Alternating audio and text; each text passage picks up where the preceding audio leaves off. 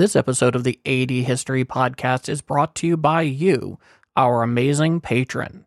Thank you for supporting the show and helping us create the AD history you deserve.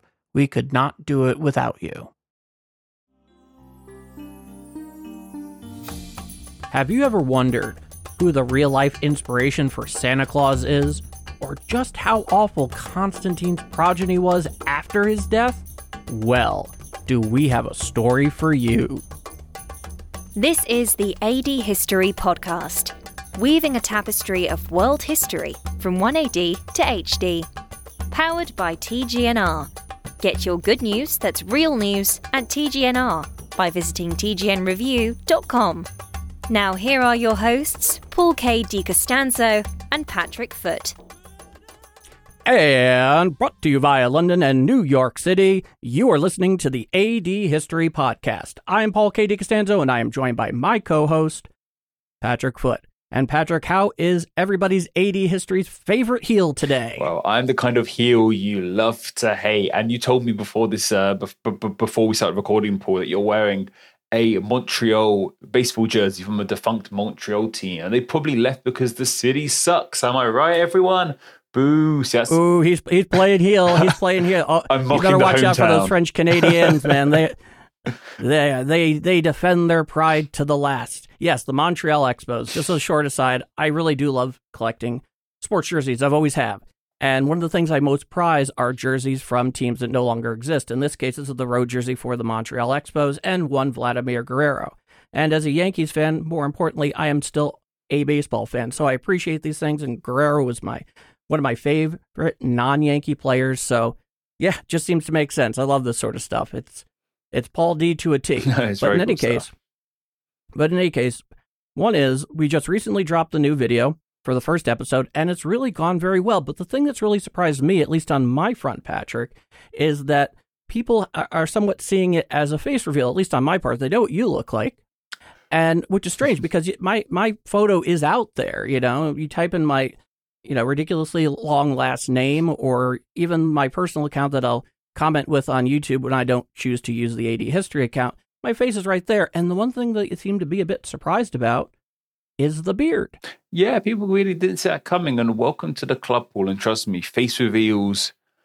A lot of people tend to think face reveals just this one-time thing, but I've I've shown my feet. I think I've shown my face in my second video I ever made, and I do a weekly series where I show my face on Name Explain, and I still get comments going, "Whoa, I've never seen your face before." Trust me, people don't stop. People have their own. Everyone has their own little face reveal. So like, you'll be getting that comment for quite a bit of time coming. I imagine if it's anything like my case.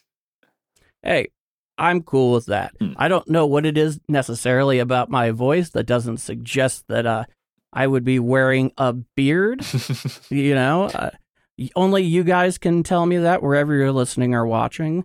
But that's uh we'll get back to that another time. Today, we're doing something that is very timely and very interesting, which is I'm going into the history of one St. Nicholas of Myra, which of course is the direct inspiration for Santa Claus. And that couldn't be more appropriate at this time. And you are tackling the dysfunctional progeny of now the late Constantine the Great. Yeah, so Constantine's follow up, his three sons. Um, that's an interesting case there. It's a really fascinating thing. It's almost sad to an extent. Um, really interesting. Looking forward to sharing that with you all today. No, that's going to be a lot of fun. I'm looking forward to that to be sure. I always am. You always do great stuff here. And we're going to jump right into this. So, wherever you're listening, with all this done and out of the way, let's lay down our necessary, obligatory, now legendary AD History Podcast ground rules. What? Evaluate events in the context they occurred.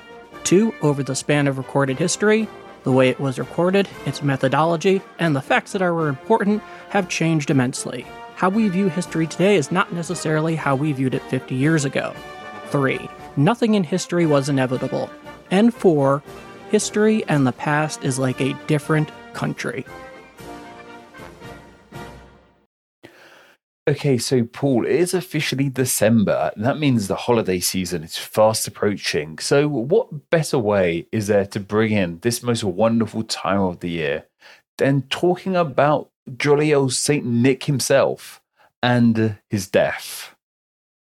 I couldn't agree more because in this particular decade that this particular episode covers, St. Nicholas of Myra, the main inspiration for the one that we know as Santa Claus, dies in 343 AD. But what we're going to try to do here is get past the saint and try to get to the man. It's not easy trying to get and punch through the hagiography when it comes to any saint. But whereas a hagiography is looking to extol their, their greater and more theologically significant virtues, we're looking as much for the human side of this. And it's not easy. But let me tell you a story, and you might even believe it. And I think it is best to set the scene. Perhaps one of the best and most important Christian saints that deeply influence and impact our modern HD world. None is known better than St. Nicholas of Myra. St. Nicholas of Myra is the primary inspiration that we know for Santa Claus, but why? Who was the man from which his all important characters derive? What do we actually know about him? And the answer is not a hell of a lot in terms of the man himself.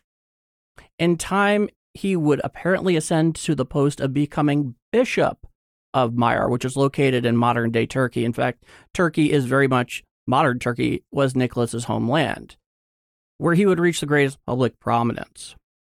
And in addition to the influence of Santa Claus, Nicholas of Myra is the patron saint of countless professions and ways of life. And you'll find out more just in a bit. Hmm. what St. Nicholas is most best known for is a particular story. And in this case, it goes as such.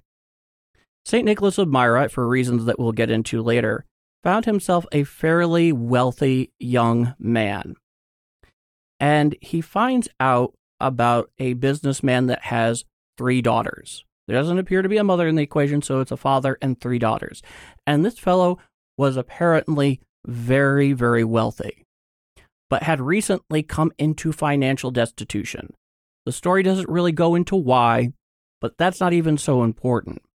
What is important to know is that since he's become destitute financially, he has a serious problem. All three of his daughters at that period in time in that place are of marriage age. However, given some of the customs at the time, a daughter that you're looking to marry off, at least in his case, required a dowry, meaning there had to be some connection of tangible wealth involved with whoever the groom may be. And he couldn't provide that. And apparently, the situation, as the story goes, emphasize as the story goes, he became so desperate, he even began mulling the idea that he would have to put his daughters into prostitution. That's the severity of this. Yeah, yeah, that's um it's quite an extreme measure to have to go to. Yes, and so apparently the young Saint Nicholas finds out about this in his late teens, early 20s. And of course, as we will come to find, generosity and benevolence are very much, as you would imagine, a key portion of his character. So what he does is, late for the first night, he goes to the window of the house of the father with the three marriage age daughters, and he tosses a bag of coins in through the window. And they wake up the next day and they see this here. They don't know how they got it, but they're overjoyed. And it's enough to serve as the dowry for one of his daughters. The next night, Nicholas comes back again, tosses it through the window. They wake up the next morning, mind totally blown, and it's enough for the dowry for two of his daughters. But at this point, the father is obviously becoming very curious as to who this anonymous benefactor actually is. And so he decides on this third night, when Nicholas would come again, to be laying in wait just to find out what's going on here exactly.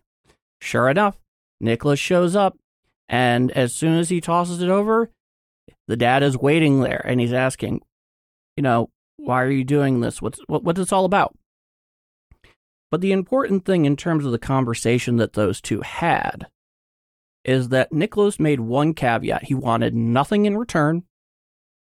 It was absolutely supposed to be an anonymous act of charity.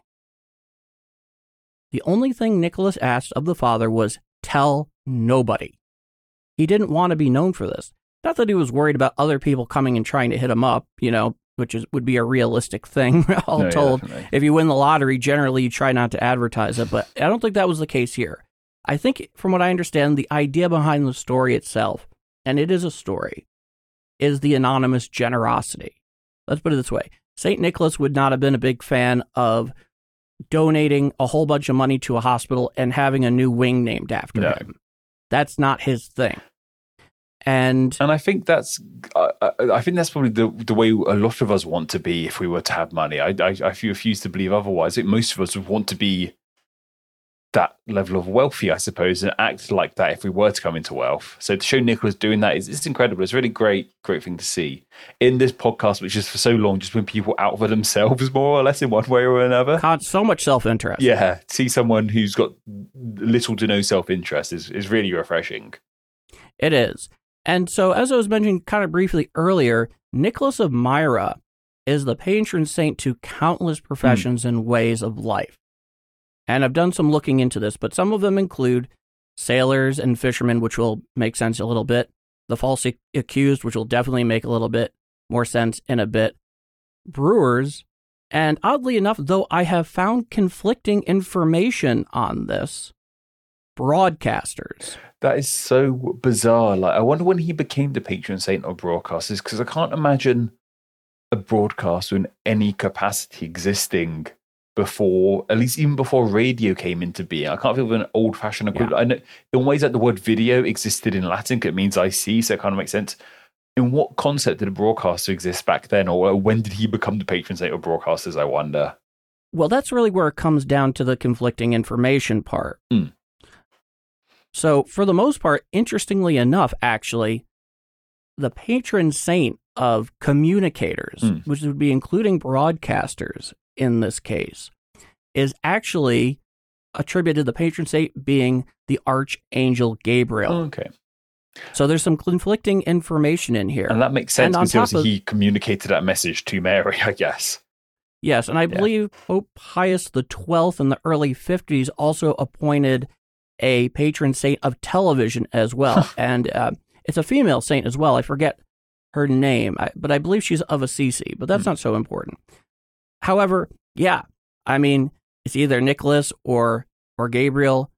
At least plausibly, he's our guy. He's our guy. He's our, should- he, he's our guy, and it's also to him. interesting to, yeah, and it's also interesting to note. This the other thing I learned recently Hmm. is that as new developments come technologically in new professions, new ways of life, the church will appoint patron saints as is necessary. So it's not like a stone cold thing from the past. How It's adaptive. how fascinating. So there could be like just a flat out patron saint of podcasts or patron saint of YouTube at one point in the future.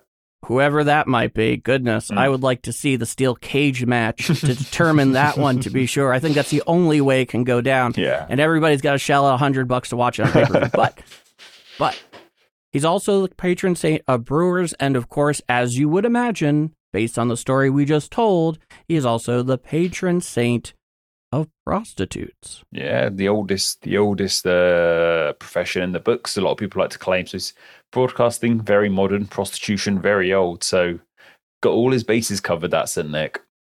Yeah, and there's a lot more too. Those are just the ones that I thought that would be the most interesting for our discussion. Though it should be noted in this case that it is extremely difficult to parse out the historically plausible accounts from hagiography, Hmm. meaning biography of saints, for those who may not be familiar with the term. And though a hagiography is not historically insignificant, given the impact it may have on greater attitudes or events, they don't tell you that much of the very human side of the Satan equation. And, you know, Nicholas of Myra right here is no different.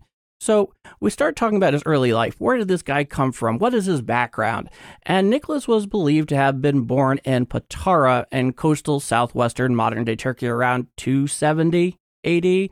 And apparently, Nicholas was the son of a very wealthy Greek family, likely making their personal fortune in commerce. And it is said that both of his parents were highly devout Christians, which you, you know, kind of expect to some degree, I suppose, who also had a great deal of trouble conceiving a child prior to Nicholas's birth. So he's kind of the the golden treasure child that they had been working so hard. And there are many parents out there Mm. that can sympathize with such difficulties. This happened in antiquity, it happens in the modern Mm. day. I think it's a struggle that is very human, Mm. especially that it endures through time. However, as the legend of Nicholas goes, he was named after his uncle, who was also a Christian bishop. However, Nicholas was to lose his parents on the early side of life. We're literally talking like late teenagers, mm-hmm. early 20s, which, as I mentioned, made him young and quite wealthy, though mm. he did not mismanage his fortune as we so often see in these cases, both back then and today. Yeah, today. However, what he's best known for, unsurprisingly, is his remarkable generous nature, especially as we mentioned, that anonymous generosity. We think back to that story of the dowry and him throwing it through the windows. I mean, that so clearly illustrates so many of the most important fundamental seeds of the figure that we know today in our HD world as Santa Claus. And what I find interesting, Paul, is like how much documentation do we have on this St. Nicholas? Did he actually exist, or has it just been like you said at the start that there's not a lot we know about him? Like, is there anything we know for sure? Did this guy actually exist? So that had been a debate for a long time, Hmm. uh, but apparently they have found some documentation that did mention a certain interaction that he had that was written a little under a century after uh, his his particular acts, a little under a century after he died, written by essentially anonymous Greek authors, and it's believed possibly a fragment of a bigger work. But simply put, it hasn't been found. And of course, the other difficulty here is that nobody wrote about him while he was alive. And Patrick, I know this is a line that you and I and longtime listeners of AD history have run into more than once. Yeah. Yeah, it always seems to be the case, but that's just uh, we're in such early stages of AD history still in the grand scheme of things. Like it's going to be hard to come across more definitive stuff. But let's so let's err on the side of optimism and say St. Nicholas did exist. So we've heard the story of the three daughters, but like did he do anything else to earn his legacy? Is there any other stories about this man other than just keeping some daughters happy and keeping them off the streets?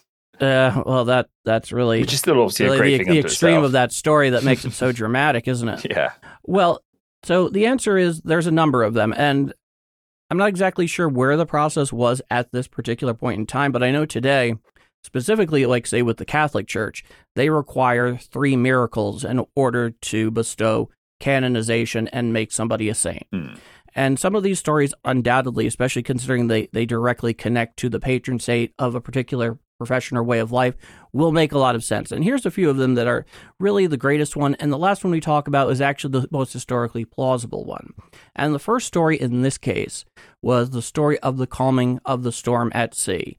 Very, very Jesus of Nazareth in this Hmm. respect. But it's not the Sea of Galilee in this kind of this. We're talking about the Eastern Mediterranean here.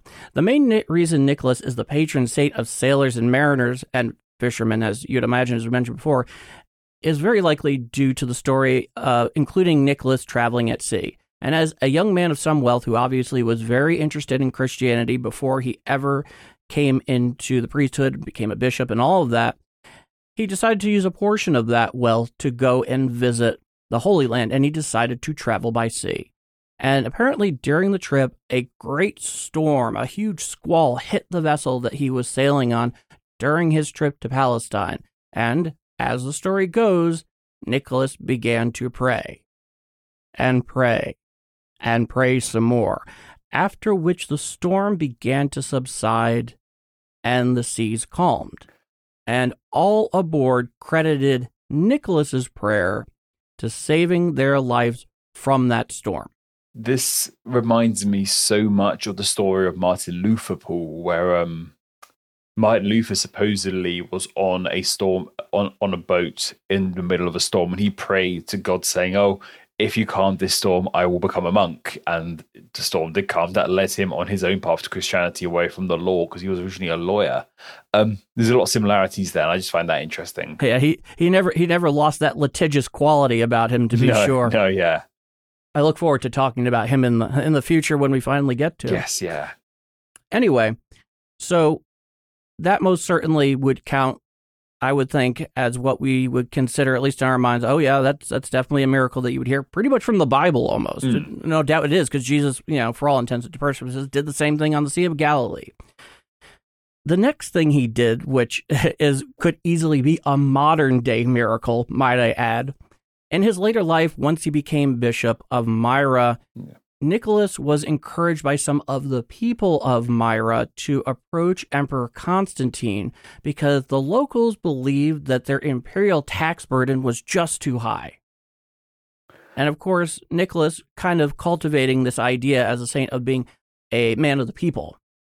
He acted on this request and he sought a personal audience with Constantine himself, which in and of itself is pretty amazing and shows just how far Christianity has ascended that he could even arrange such a meeting Just with somebody in that level of power in Rome. Yeah, and just the idea of uh, when we think of people, or when we think of Saint Nick interacting with other people, we think elves, Mrs. Claus, Rudolph, the rest of the reindeers, maybe the Yeah. Tooth Fairy and the Easter Bunny. We never think about Saint Nick interacting with Constantine the Great, and that's just so. So crazy. it's, it's obviously it's a lot more accurate than the other ones I suggested. Um, I just think that's absolutely bonkers that Santa Claus talked to Constantine in real life. That's just that's And just he- great. And and- told him to lower taxes. Well, yeah, well, here's the thing. Here's the thing. Nicholas got the audience and managed to convince Constantine to lower the taxation rate of Myra significantly. After which, Constantine gave Nicholas a signed and sealed decree to formalize this decision he had made. But there are two versions of the story from here. Whichever you choose to believe, both of them are kind of funny in their own right. So, the first one is a day or two later, Constantine was approached by his financial advisors, telling him that they will miss out on an enormous amount of tax revenue should he let this new decree pass for Myra and all the taxation that, that would occur. However, apparently, Nicholas, shortly after his initial meeting with Constantine, then took the official decree and threw it into the sea. yeah, he threw it in the sea, presumably, presumably so it could never be returned, creating a fait accompli. So when Nicholas was called back to Constantine and Constantine tried to backpedal on this, the emperor could not rescind the document that nobody would ever be able to hmm. find because at this point it might as well not exist, which I think is kind of strange from a legal ace standpoint of view, but that, that's just how the story goes. yeah. The second one, Nicholas was called back by Constantine only to be told by Constantine that to Nicholas that he couldn't follow through. It's just it's just too much. Nicholas then went to inform him that it was too late. Mm. His new taxation edict for Myra was already effect in Myra. And to verify this claim, Constantine dispatched a writer to witness this for himself and to confirm what Nicholas was saying is true, which apparently it was. Now, when I say this could easily be what we would call a modern miracle, imagine trying to pull this off with the IRS. yeah. Yeah, it's quite the miracle Modern miracle. to get Oh, taxes sorted out. To get taxes lowered, that that's a miracle unto itself. Yeah, and, and on the decree of just a single human Hmm. being, no less. If you've dealt with the IRS, and chances are, if you're listening to this podcast, you have, you can appreciate the gravity of this, uh, you know, of this story and possible miracle. Certainly, a modern day miracle in our view. Yeah. The other, another story, of course, that he's known for. This is very much one that shows off his incredible zeal, and this actually it takes place at the first council of Nicaea that you and I talked so much about, Hmm. And the whole Arian conflict. And is Jesus co-equal, or is he a subordinate deity made by God? Did he exist into eternity? If you've heard AD history in the last few episodes, these are concepts you are now Yeah. very familiar with. So when he went there, he was very much on the side that opposed Arius. So Saint Alexander of Alexandria, the bishop, and the idea that he was co equal with God. He lived, he, he was God made man, he, he died, he went back into this non corporeal form, and he existed like God from the beginning. They're one and the same. And this, of course, this whole thing that got called by Constantine, that he oversaw at least part of it, and Hmm. invited a ton of Christian bishops from the empire. I think they said they invited as many as 800, maybe it was 1800 It makes sense for him to be there. it makes Yeah. total sense for him to be there. And so, as you can imagine, this must have been a grueling affair going back and forth on this particular point. And in the case of, uh, you know, Nicholas, he got so fed up and so angry at Arius that he literally got up and smacked him across the head. Constantine was not amused.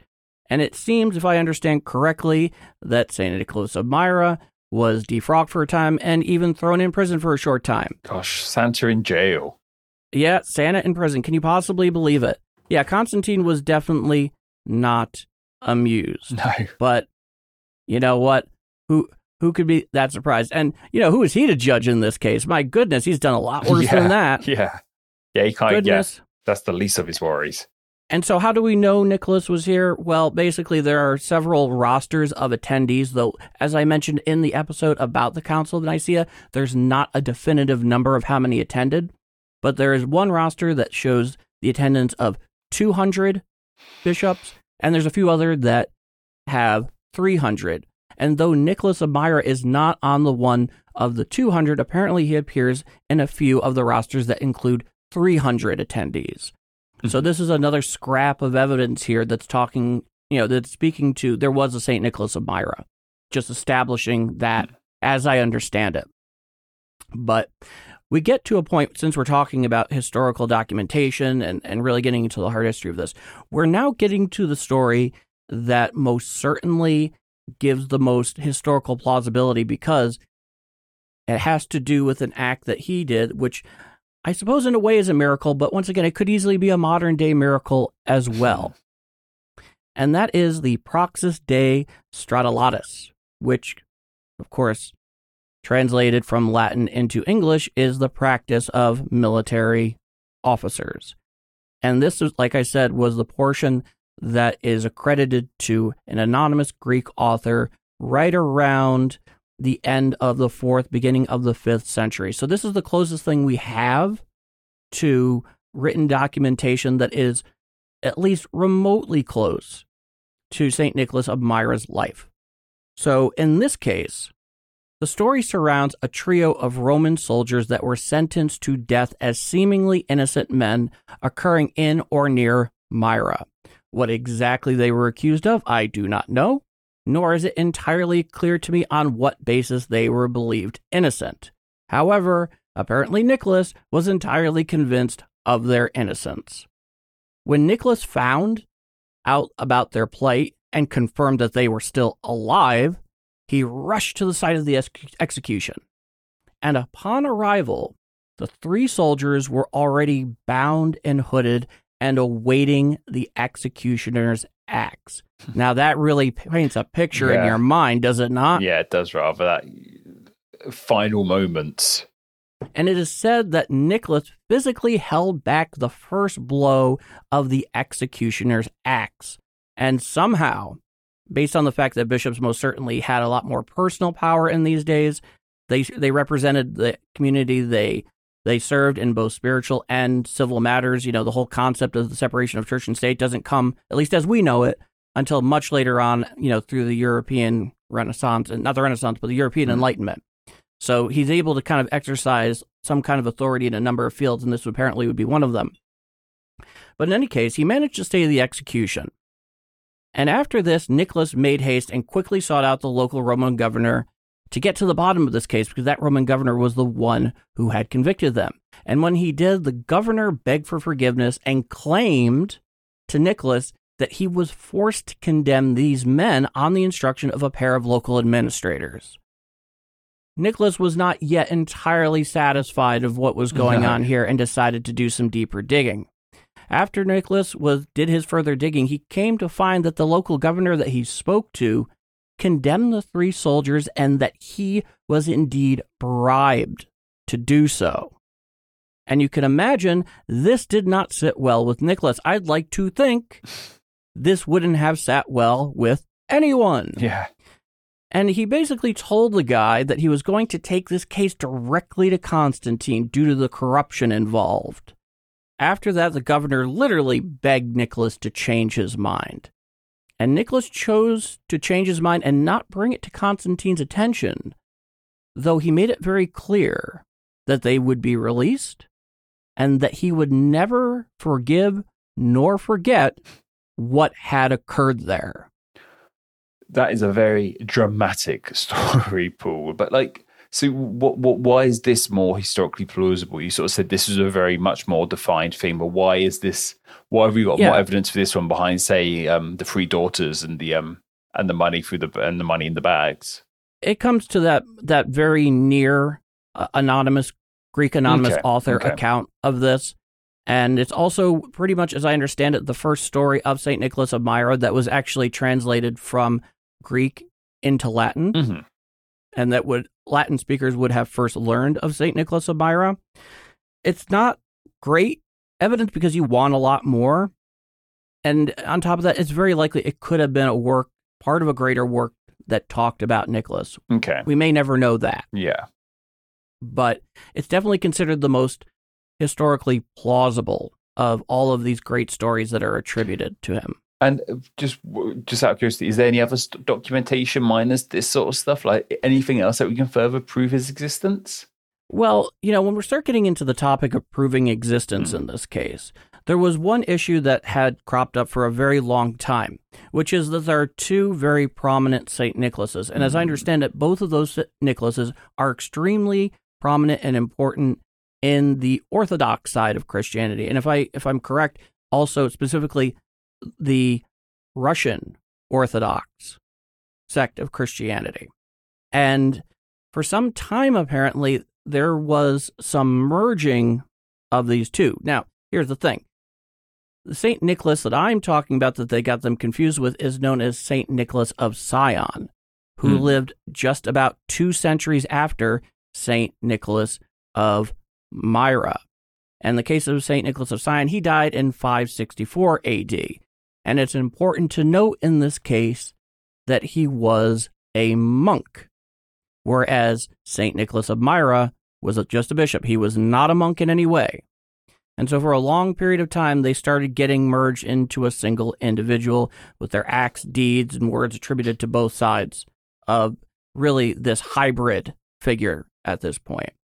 Now, there are two things that are important to note. As I said, Nicholas of Myra, not a monk. No. Nicholas of Sion was a monk. And any time, apparently, as I understand it, insofar as writing exists about the two, especially the more historically plausible stuff, Nicholas of Myra is referred to as Hagios, which is the type of saint that would be for somebody that wasn't a monk. Mhm. But now there's also one other thing that I found that was quite interesting is that, and apparently this came recently. I think there's some validity to it based on what I've seen. Because for a long time, a lot of religious history scholars and theologians began to think that maybe Nicholas of Myra didn't exist. Apparently, they found an account where Nicholas of Sion, it was written that he actually traveled to Myra, obviously after Nicholas of Myra's death, to go visit and celebrate the feast of St. Nicholas of Myra. And fun fact, Paul. Two guys. Fun fact, Paul. I just realized, I just did some checking myself. Today, uh, the day we're recording this, is St. Nicholas's feast day. No kidding. Yeah, it's either the 5th or the 6th in the West. So we'll take that. Oh yeah, because you're yeah, because you're dealing with the ca- yeah, Yeah. Okay, I understand. I understand. Well, Patrick, Yeah. everybody listening or watching, happy Saint Nicholas of Myra Day. Yeah, happy St. Nicholas of Myra Day. And that's that's a great cool. Oh man, yeah, good and just when you. you mentioned his that. feast just then, I was, oh, this is literally his feast day. You know, you couldn't you couldn't have made that any better, No, right? no, it's all fitted quite together. Unfortunately, when this comes out, it won't be the same day, but we're recording on the day, and that's what matters. Yes, it is. So, from what I understand, it's reasonably certain from a historical standpoint that these were two distinct characters living two distinct lives, Hmm. a couple of centuries apart. You know, Uh, there's nothing I think is more more funny than the idea that you and I in our life could get wrapped up in the life of somebody who has a very similar name that did very similar things, but so happened to be living at in the early 19th century. You know, like that time I, I I got rid of all the snakes in Ireland, Paul. It was just a massive coincidence. you still have to tell me how you pulled that yeah, off. well, it's just a coincidence, man. I had a big rake. I can't just push them aside. it's just, it was just a big coincidence. Just having to be called Patrick and do the same thing.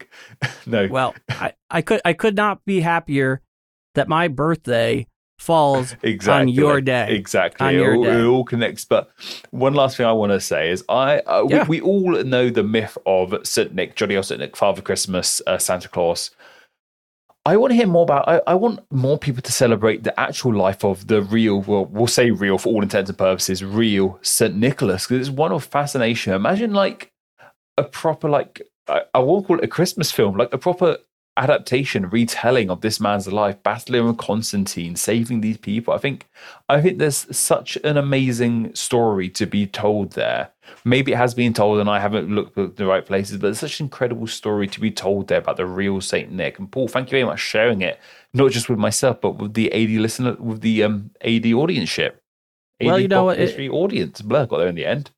You know, just all the stars aligned on this Hmm. one. And I, I do find a certain personal interest in trying to hash out, you know, effectively the the saint and the man and getting Hmm. a better idea of who he was. But more importantly, I really wanted to give the listeners some grounding and greater understanding of the one that we, we so often take for granted culturally, which of course is the figure of Santa Claus. You know, if you're if you're Christian, you obviously, you know, ha- grow up with Christmas. Even if you're not, Oh it still happens. Like lo- look at Japan. Yeah. They're they re- they well, I would say they probably are more into the very gift giving part of it, but they still celebrate the holiday. They understand the, the generosity part of it, and they put their own cultural adaptation to it, which I I love seeing things like that. That is Yeah. so cool. And in this case, you can kind of see where Nicholas of Myra and Father Christmas, Santa Claus, Pa Noel, you can see where the overlap is on the fictional imaginary Venn diagram Mm. and how it came about. But of course, one of the big things that I I still find just funny as hell is that literally this St. Nicholas, the original St. Nicholas of Myra, literally was growing up on the shores of the beautiful Eastern Mediterranean. Yeah. Whereas the Santa Claus we know is literally relocated up in, in the Arctic Circle. Yeah, like it's quite far from the home we're associating with. This, this was a very uh, Mediterranean Father Christmas, and I'm a big fan of that. Hoorah, no doubt. So I am very happy to have shared this all with you. And of course, you, Patrick, Thank you. and wherever you may be listening, whether you celebrate Christmas or you do not, but certainly you're quite familiar with Santa Claus, I think it's pretty darn impossible in most cases, and a lot of places in the world, certainly in the West, Hmm. to not be familiar with them, even if you aren't Christian, and taking that moment to say, okay, yeah, I think I get where this is coming from now. This makes more sense. This is definitely one of those important micro narratives that we like to focus on that make the greater macro narrative that create our HD world. And with that, we'll be back right after word from one, Anno Domini. This is the AD History Podcast. Keep up with the show and join the discussion by following AD History on Twitter with the handle at AD History PC and the hashtag AD History. Check us out over on Facebook, Instagram, and YouTube by searching AD History Podcast, as well as, of course, tgnreview.com slash AD History Podcast. Also, check out the AD History Podcast on Patreon. See how you can help support the show and the rewards that await you by exploring the AD History podcast on Patreon. See the link in the description. Now, back to Paul and Patrick. Now, Patrick, obviously, we've talked about Constantine, the Emperor Constantine, Constantine the Great, Constantine, the son of Constantius First, but eventually he would perish, as we mentioned in our prior episode. And what did that mean? That meant that it was taken over by his progeny. And needless to say, that was an interesting affair. So, with all of that in mind and all of this out of the way, Mr. Foot, Sir Patrick, you have the floor. Thank you, Paul. So, yeah, this this is where things kind of take a turn for Rome once again. Um, so, as we covered in the last episode, by 340 AD, Constantine has met, had met his end. He was long dead. But not only did he reunify the empire under one emperor, he also set Rome and, of course, in turn, modern Europe on the path to Christianity that we're still in to this day. Europe, the Western Roman Empire, by and large, still a primarily Christian continent. So, how could anyone follow up that act? Well, simply put, one person didn't. Uh, Constantine's destruction of the Di- of Diocletian's tetrarchy meant that the title to emperor was once again inherited through uh, heirs, through sons, through adopted sons. However, however Rome got there, but that was gone. Yeah, we keep Yeah. coming back to this. hmm And that Constantine left three sons behind. And which one of them would become emperor? Well, here's the thing, Paul. All three of them did. And upon his death, Oh boy. yeah, it's, it feels like uh, I've only watched a couple episodes of Succession, but I'm getting those sort of vibes from this. If you watch any of Succession, This does not appear to be what we like to call a lasting formula for stability. If the Mhm. history we've covered is any indication so far. hmm Yeah, so upon his death, the three sons of Constantine split the empire between themselves and ruled over these separate areas.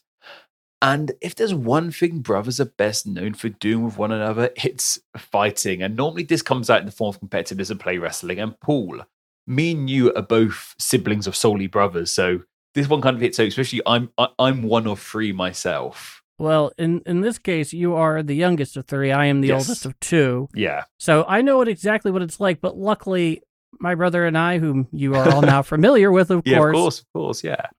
are are the closest of friends. So, well, early on, believe me, we fought, fought, and and injured each other quite significantly in the process. But eventually, that passed. But luckily, well, not luckily, luckily for us, but in this case, these sons of Constantine certainly did not grow out of it. No, and Paul, you and your brother, and me and my brothers, we didn't have an empire to rule either.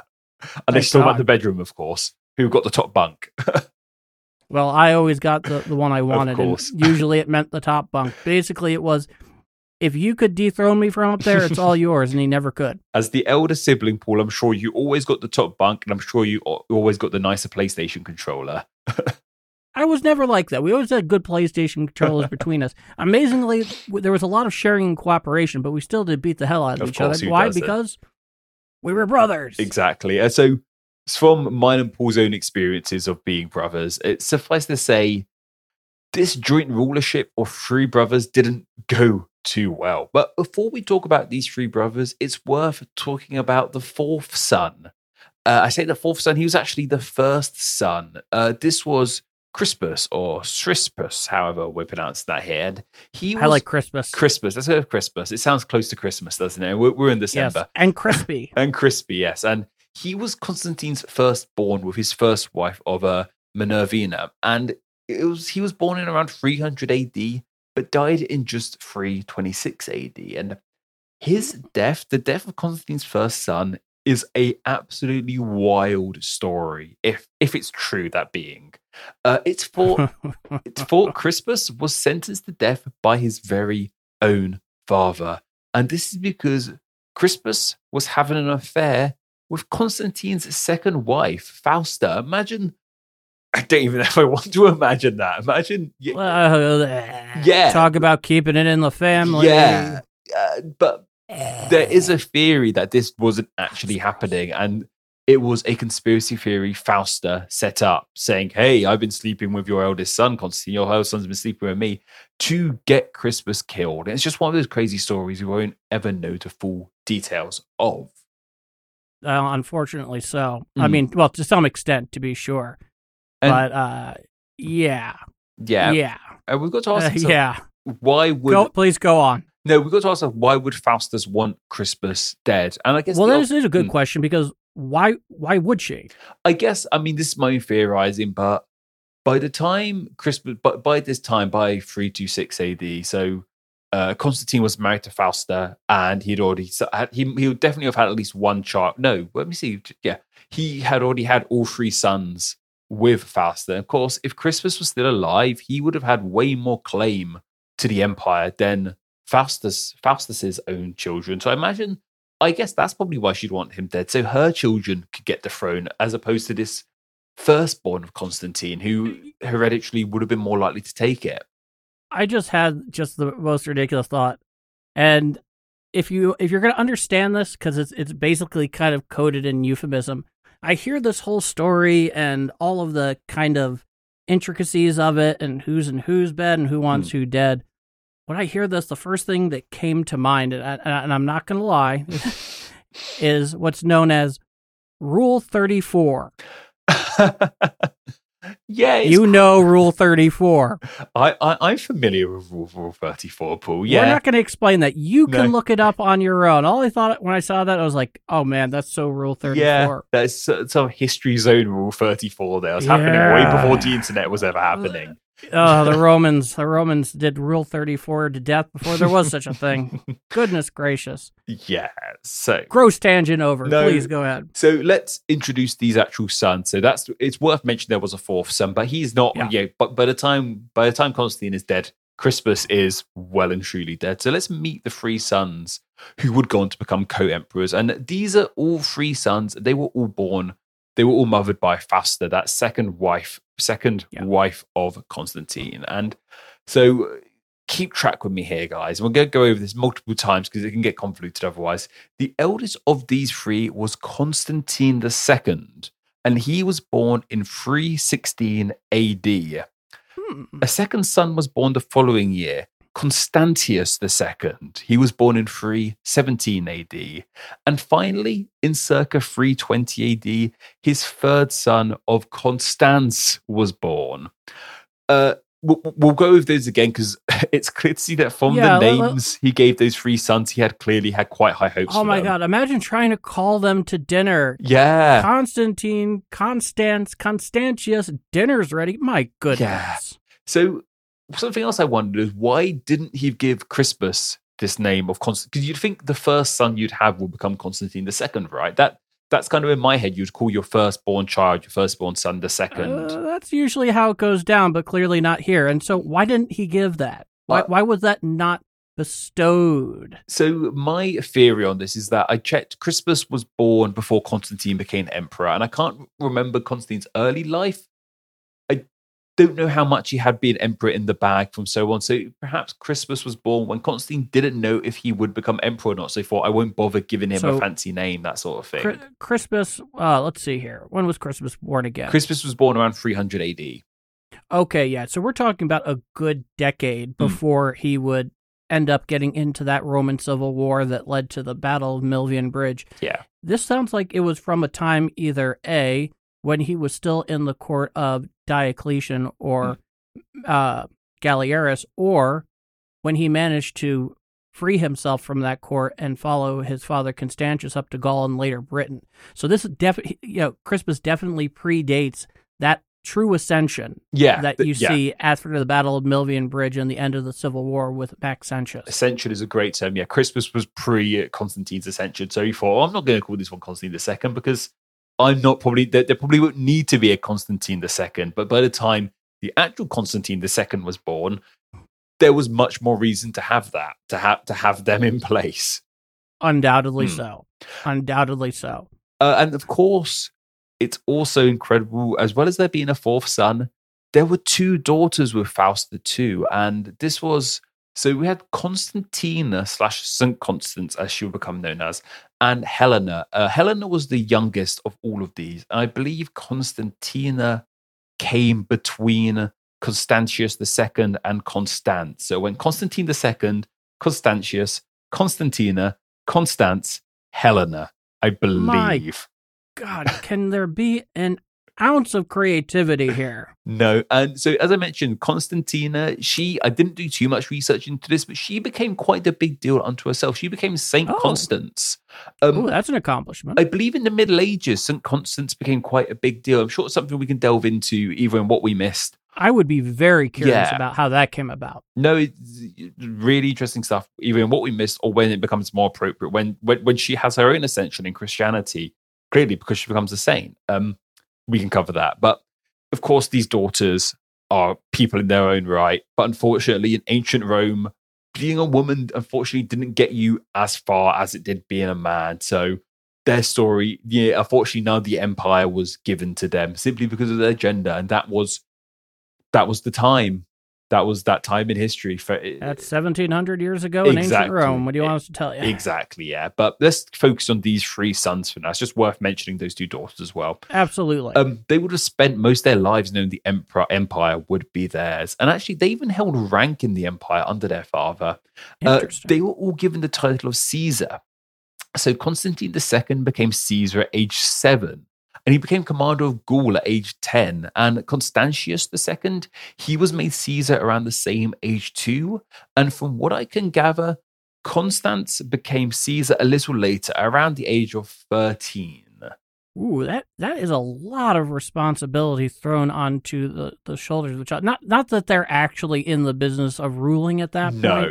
No, no. But still, I mean, that's that's a lot to throw on a kid. Yeah, and this was something because obviously this whole the whole title of Caesar very much came about with Diocletian and the Tetrarchy, but the Tetrarchy. I mean, they had it before, but they yeah. kind of repurposed it for yeah. the Tetrarchy and how that sort of hierarchy worked mm. with that being one of the levels of administration and rule. Yeah, but by now, like the Tetrarchy's gone. So, what does being a Caesar even mean at this point? And from what I could gather, it didn't mean much. It was a title emperors gave to their heirs, basically. Whoever they felt was going to take over them they would call their Caesar, which kind of relates to its use during the Tetrarchy, but it, it, it, it Constantine could have given it to anyone. It, it makes most sense to give it to his children. It, it's basically kind of like Prince at this point. It's it's like oh yeah, I mean prince. they're they're operating like royalty essentially. Yeah, yeah.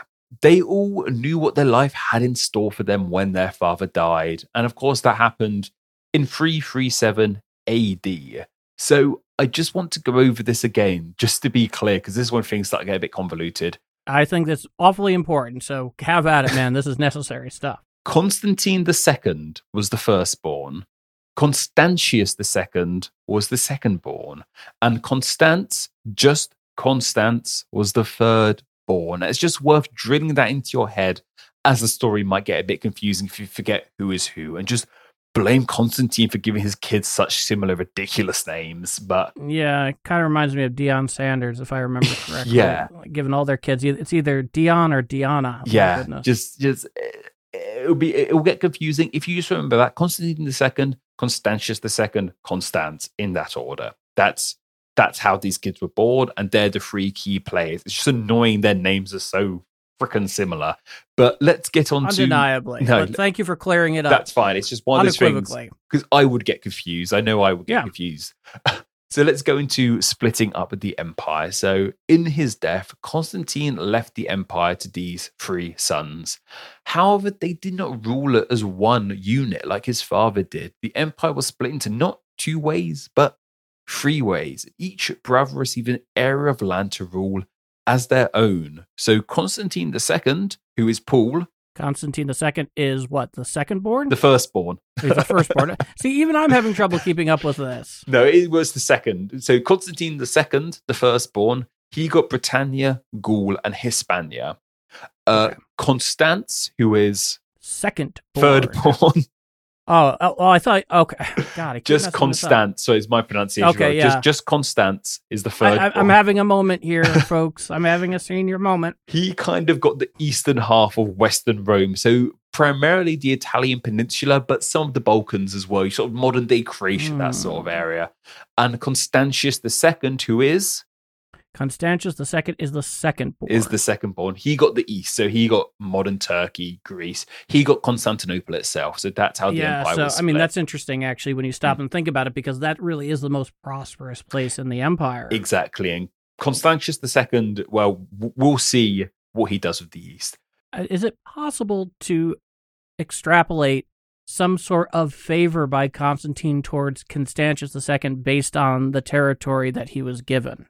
Potentially. So I didn't do full research into this. I'm not 100% sure it was Constantine the First who left them these areas. I think they may have agreed upon them themselves. And if they did, it shows that Constantius II was clearly the best at arguing because he clearly got the best chunk here. He got all the east. Um, so it would appear. yeah. So uh, from what I could gather, I think they agree for these areas themselves. Um, Constantius II was either they realized he was the best because spoiler alert, he's the one we're going to be hearing most of. Constantius II, that middleborn. Um, Surprise, surprise, yeah, surprise. middleborns, eh? Yes. no offense to any middleborn watching, but yeah, um, he clearly either had the persuasive power to get the east, or they realized, no, you're the best of the three of us. You take the east. But it's also worth noting that when they became emperors, they were 21, 20, and 14 years old. So they were quite young. And of course, Constance, that youngest, was just 14, and he wasn't actually allowed to be emperor at this time. So that meant that Constance, the f- third youngest, the youngest, he had to have Constantine II, the firstborn, as his regent. So Constantine II had basically all of Western Rome until he stopped being the regent. Interesting, interesting, interesting. Mm. Now, the three brothers had all other male relatives of their grandfather killed, as I understand it. Yeah, so I, I read a few sort of conflicting stuff with this. This is one of the first things they actually did. They they kind of wanted to make sure they had no usurpers, no one else could who could also claim the empire. So they thought if we just kill all the male male siblings, that will deal with them. I believe there were two they didn't kill their mothers.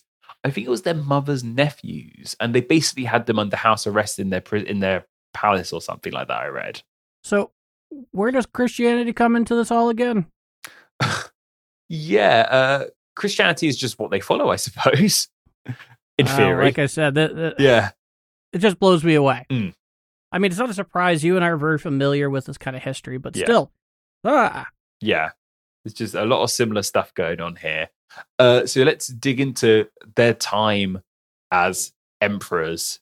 So uh, by 340 AD, Constance felt he was old enough to rule without Constantine II as his regent. So by now, he would have been about 17, I think 17, 18, he would have been by now. So he felt, hey, classic don't- teenager. yeah, I don't need you anymore, man. So he so and Constantine II didn't fully agree, but accepted this. And it was also around this year that Constantius II over in the east wanted help in the east. Um, Constantius II called upon his eldest brother, Constantine II, to help with an attack on the Sassanids, because obviously Constantius II was in the east. He had the Sassanid Empire, Shapur II, right on his tail over there. And he wanted his uh, eldest brother, Constantine II, who had Britannia, Gaul, and Hispania, to come lend a hand because that's what big brothers are for, right? Helping you beat up the other, helping That's you beat up the bullies. brotherly thing to do. yes.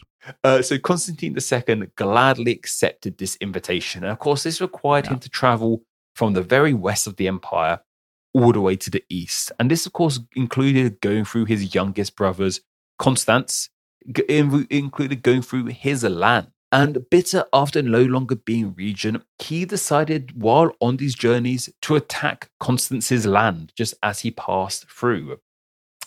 This did not work out for Constantine II, however, as Constance actually expected this attack and launched his own unexpected ambush on Constantine II. Uh, this ambush was too much for Constantine II, and he died here in 340 AD. So the youngest brother killed the eldest brother. So that's that's kind of not what I think many of us would expect. But yeah, the youngest sibling had it. Yeah, he had the upper hand on the eldest. Yeah, Clearly, clearly, Constans did know what to expect and was ready for it. Mhm. And in Constantine II's death, Constance took control over his dead brother's land. So Constance had the entire Western Empire. So that left us with two uh, sons of Constantine left, where Constance in the west and Constantius II in the east. That's one brother down, two remaining.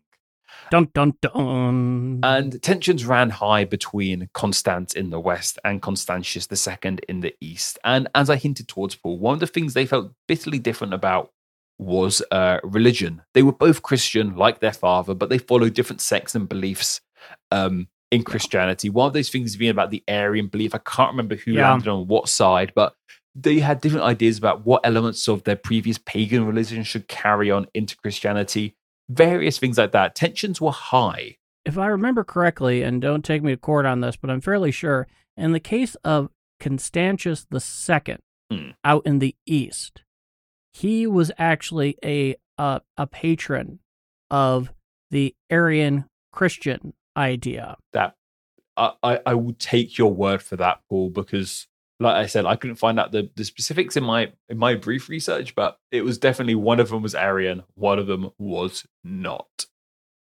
And they Yeah. even argued about the issues their father had ironed out back in 325 at the uh, Council of Nicene. Like these two were just arguing over everything that this sort of as the established Christianity their father had put together. They were they were ripping to shreds, and a religious civil war felt inevitable. But that actually never came to be because in 345 AD, Constantius II just said, Hey, Constans, just do Christianity your way. That's fine. And for some reason, he just felt it wasn't something worth fighting over. And while That, Con- that's an unlikely outcome for what seems to be a uh, a religious crusade that was about to be the ultimate showdown. but yeah, I, I, even for that's my a left turn. yeah, my sources said we don't exactly know why Constantius II just let it happen. We don't know why he just did. And while Constans got his way with Christianity, other issues faced him. And these issues came in the lands he claimed by defeating his brother Constantine II. This part of his empire, this new part that he had, he got by killing his brother, it felt neglected.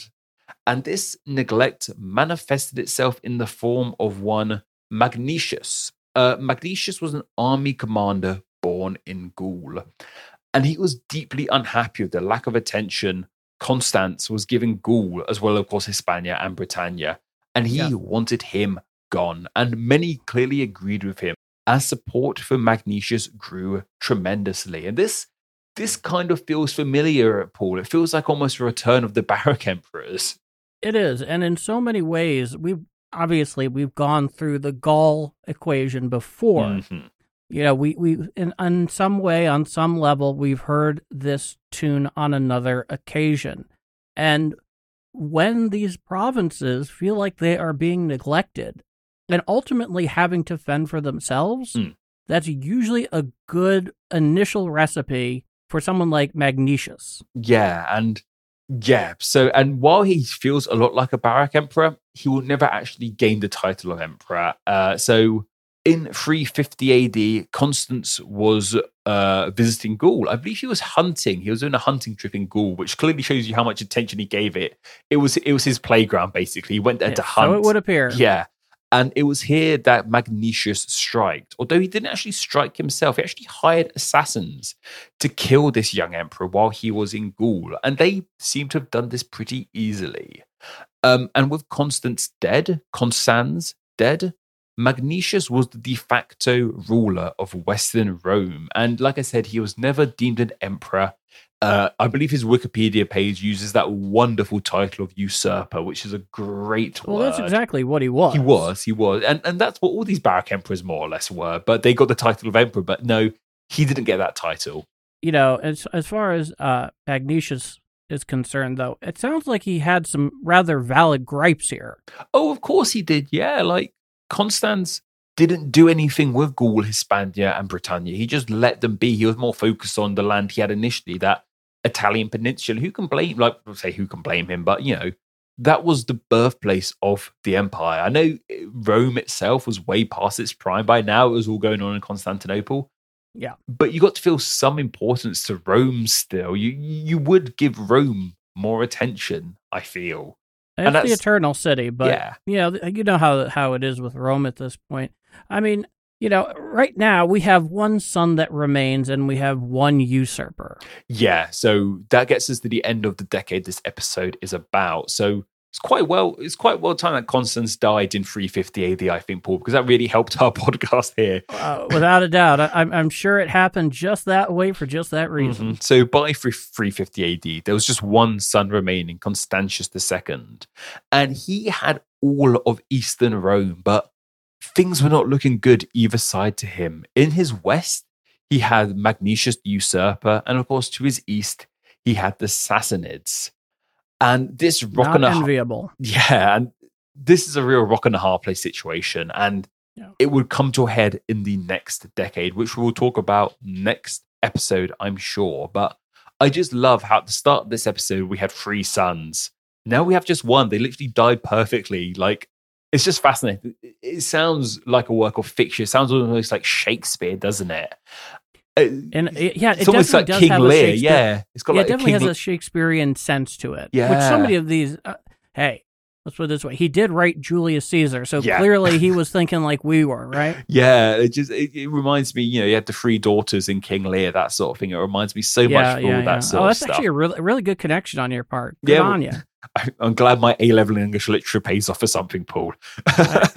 It would eventually. and I think if there's any lesson to take home from this one, and Paul, I'm, you won't understand this, but just don't trust middle siblings. I will only take your word for that. they're they're a strange being, middle siblings. No, um, and Constantius II was the winner in all this. You know, he, or if winner is the correct term, he's lost two brothers, bless him, but he seemed to not really get on too much with them. I just, it's just fascinating to see that that one unified empire that Constantine established is already starting to crumble. I mean, spoiler alert, it's going to kind of come back in the next decade, but it was his own sons, no less, his own flesh and blood, the ones he had dubbed Constant, the ones he'd basically all called Constantine in some way, shape, or form. It was those who started this decline once again. I'm looking forward to you picking up on this in our next episode because it's Shakespearean. It really What- is. It really is Shakespearean. Thank you very much, Patrick. Next time we'll finish it out. I'm looking forward to it. It's going to be a lot of fun. And Yeah. with that, us here, you there, we'll be back right after a word from Anno Domini. This is the AD History Podcast. Well, that does it for us today. Patrick, where can people find us? You can find me personally primarily on Instagram at NameExplainYT. But you can also find me on Twitter at NameExplainYT and of course on YouTube search Name NameExplain. What about you, Paul? In addition to my usual work at TGNR at TGNReview.com, you can find me at my Twitter handle at PKD in History, as well as my reader-submitted World War II Q&A column, The World War II Brain Bucket, where I answer all World War II related questions, which if you are on YouTube, we will have a link down in the description. That's all today from myself. Goodbye, thank you, and take care. Yes, thank you all so much. Until next time. Like all good things, we come to an end for today. Thank you for listening to the AD History Podcast. It is listeners such as yourself who make this show possible and truly awesome. Be sure to follow and subscribe for upcoming AD History podcast episodes, available wherever podcasts are found. Also, follow AD History on social media. Follow the show on Twitter at the handle at ADHistoryPC, as well as on Facebook by visiting facebook.com slash adhistorypodcast and Instagram as AD History Podcast. In addition to liking and subscribing on YouTube by searching AD History Podcast. Do you have a direct comment or question for Paul and Patrick? Drop them an email at adhistorypodcast at tgnreview.com. Also, be sure to visit the show's homepage at tgnreview.com slash adhistorypodcast. For Paul and Patrick, thank you for listening to the AD History. We'll see you again next time in the ever-growing tapestry of world history.